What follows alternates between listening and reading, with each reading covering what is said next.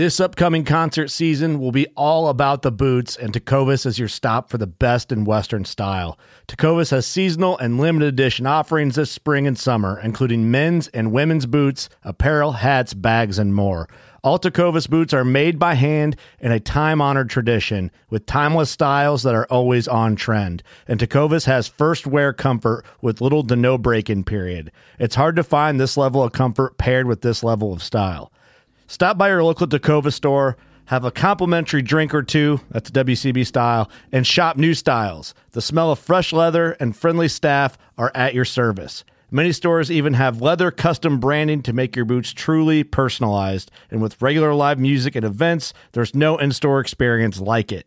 If you can't make it into a store, just visit tecovas.com. That's T E C O V A S.com. They offer free shipping on all boots, as well as free returns and exchanges, and ship right to your door. Go to tecovas.com and find your new favorite pair of boots today. Well, alrighty, gang, here we go. It's another beautiful day in Cabo San Lucas. I hope you're all ready for a great show. We got a really good one for you today. I think you'll be very impressed. So kick back, relax, and get ready for a phenomenal show. Those of you that have never seen us before, I'm your saltwater guide, Captain Dave Hansen. I do this show every day at 12 o'clock, Monday through Friday. It's it's our podcast we've been doing here for three years. And we're going to get started in just a couple minutes. We're going to go over a couple of things real quick. Marley's back behind me running around somewhere. That Marley, if you don't know, is my monkey. He's our rescue monkey we got down here in Cabo San Lucas. We also have a couple of rescue cats, actually, three rescue cats. But today's show is going to be absolutely spectacular. We're going to talk about where I've been, where I came from. We're going to have my father on the show today, which is kind of gnarly because we lost him last year at this time. So it'll be kind of special to see him back on the show. So kick back, relax. Gang, make sure you get one of these shirts. The Pacific Coast Sport Fishing Show will be here sooner than you know it, March 2nd, 3rd, 4th, and 5th at the Orange County Fairgrounds. It'll uh, be spectacular. I'll be speaking there every day. Kelly Girl and I will have our own booth. We'll be hanging out in the booth. Justin from Bowline Sport Fishing and his son Raylan that you saw in those videos, how to clean your lobster. They'll be there hanging out with us. You want to stop by the booth, check us out. If you show up wearing one of these shirts, you're going to get free stuff. Doesn't get much better than that. Plus, Bill has put together a phenomenal group of speakers. Besides myself, there'll be quite a few legends in the industry and up and coming legends that'll be there speaking. The seminar series will be spectacular, like it always is. And there'll be so much to do at the show. It'll be absolutely spectacular. And it's in Orange County. So make sure you get your tickets early. You can buy them online right now. And uh, we'll get started here with the show. So I just want to let, I've been getting asked these questions by a lot of people.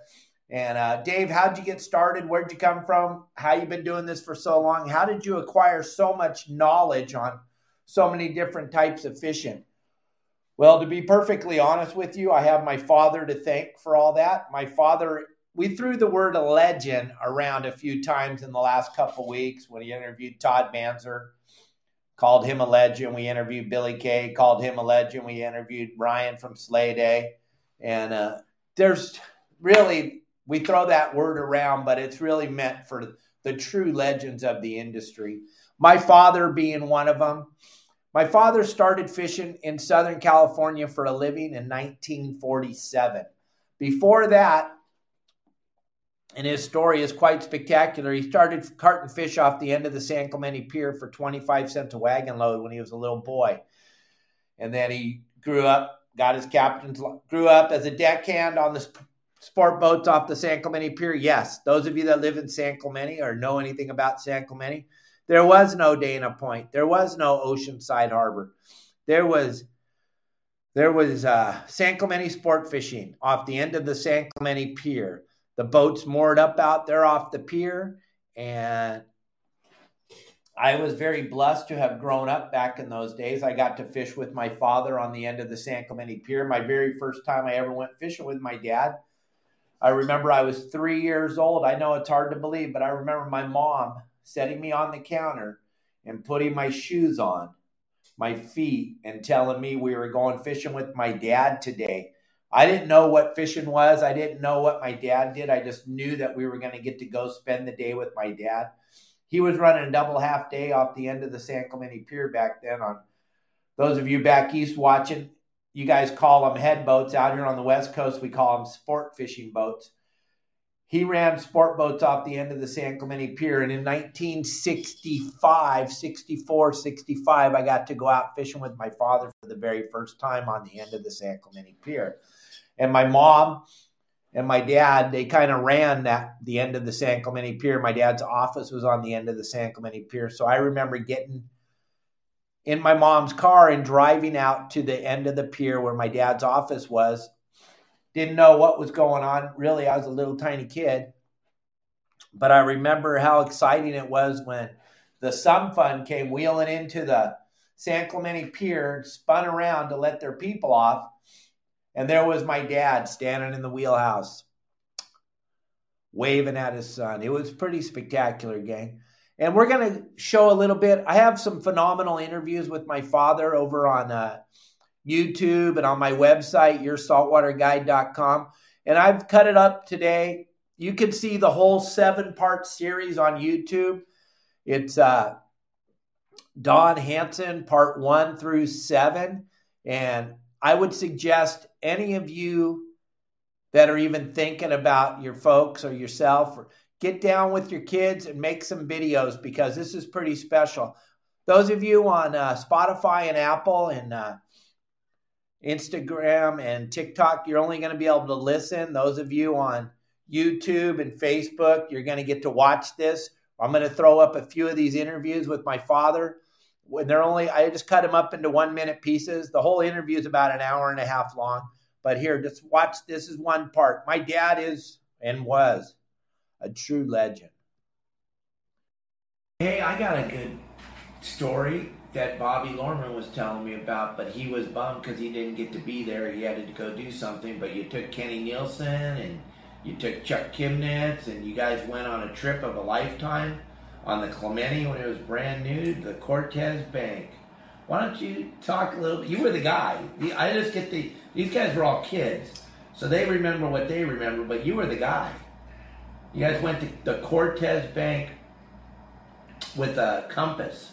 Yeah, we right. Yeah, we kind of figured this. Out. No GPS, no, no, no. Loran, no. a compass, right? Yeah, yeah, yeah. yeah. what year was that?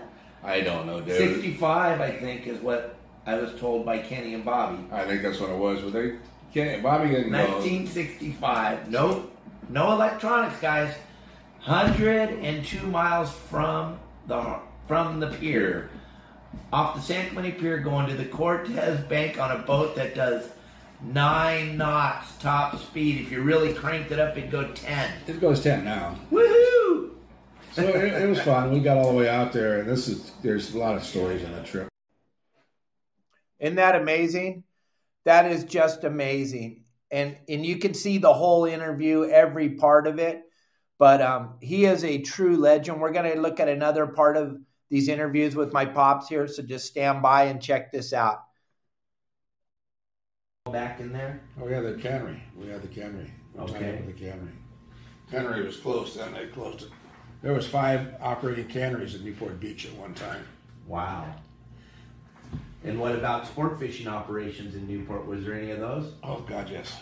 How many do you think there was at one time? Oh, there was Port Orange. Uh, there was three or four landings on uh, Coast Highway there, and then yeah, they all along on the Betty Lou and some of those things were they had, uh, and then we had the Norm's Landing back there where there's a high rise hotel, and, and next across to that was uh, Locker. And then they had the Balboa Pavilion, which was Art Gronsky's place. Now, there's eight or nine landings in Newport Beach. Wow. And, uh, but you know, eight or nine landings in Newport Beach are all small boats. Now they're all you know, the, the two or three landings that are left in Newport all have bigger boats, and so they carry the same amount of people. crazy times, right? Can you believe that? Eight or nine landings out of Newport, 13 total at one time is what he ends up telling me in the interview. If you go over to YouTube and check that out, it's very easy to find. Just type in Don Hansen part one through seven, and you can see this extraordinary man talking about extraordinary times, legendary days, fishing off the end of the San Clemente Pier. Yeah. We had uh, off the San Clemente Pier, we had at least 10 boats one time. Talk about running off the San Clemente Pier. 10 boats. Tell me about the slot machines they had on the boats back in the day. That's a great story that I laugh every time you talk about I didn't want you to know about that one. That's, uh, you're not supposed to know that we had those. It's too late Yeah. now. They can't come back and get you guys. It was quite comical. I worked for a gentleman called Wally Noller on the little charter boat called Frisky Miss. And uh, he had a dime slot machine down in the, in the bunk room. The other boats had more, but this guy had, he had one 10 cent machine. And I used to get my tips and I put them in there, and, and I, I never, ever, ever won. And uh, Wally said, uh, That pays my fuel, so uh, you're not going to win. So he gave me back my dimes and told me never to play again, which uh, sadly I didn't really learn, learn the lesson that well. But So- any- anyway, that the one of the funniest stories on that is Sam Cordero was running the Sport King out of Newport Beach, and they had slot machines. They looked like a casino, and they they closed it up as they came out of the harbor out to see they could do what they wanted to. They thought. They So isn't that amazing? And that story, the rest of the story, all that's available over on my YouTube channel, Your Saltwater Guide, or just type in Don Hansen, and uh, part one through seven's available over there.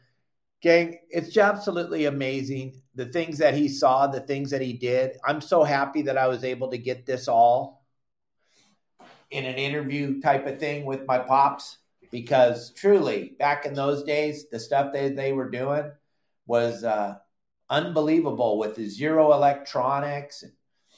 They were out there catching fish, going up and down the coast, going albacore fishing, doing just incredible things that were just unheard of at the time.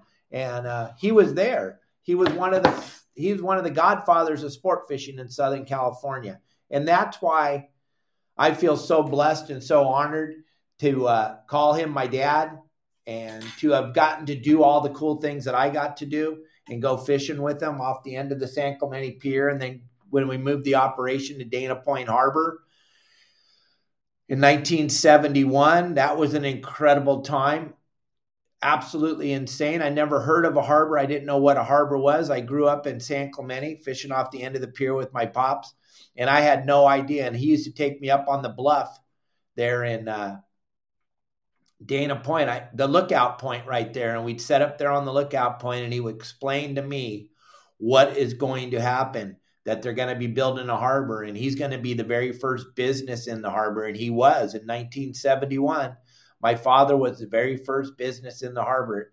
He had San Clemente sport fishing off the end of the San Clemente Pier, and then he moved to Dana Point in 71 and changed the name of his sport fishing operation to Dana Wharf Sport Fishing. They just They've been in operation for 55 years now. It's absolutely incredible. My sister runs the whole show for the family. It's uh, she's done very very well. She's taken after my father. She's very very very very uh, active politically and also very active with the community. Here's a little bit more with my pops here, gang. I just think these interviews are insane. I think I want you all to see them. It affected this and that, and you there's not a lot of people that really have true history of what it was like before the harbor. You do. Why don't you tell these guys a little bit about what do you believe, or maybe it didn't happen, maybe it did. What did, what do you think the positive effects of the harbor on Orange County are? And then uh, the not positive effects. Well, yeah. everybody always wants to look at the negative, Dad, and you know that. But why don't you tell us about the positive? Well, I can tell you a little bit about you don't hear about positive too much. You can hear about the negative really quick. Uh, Bruce Brown was a friend of mine who did uh, Endless On Summer, and uh, quite a quite a gentleman. Uh, Bruce has passed on to now, but he he lived right above the harbor, and they started to build the harbor. I said, "Well, you excited, Bruce? Your property value is going to go way up." And he said, "No, I wish it'd go back to the way it was, but uh, you can't stop progress." And so it, it, it, happened. The harbor has done many things for many people. It's uh, made our operation much safer, uh, much much safer than it was before. Made our bait operation much safer. We have bait all the time now with Everingham Bait Company.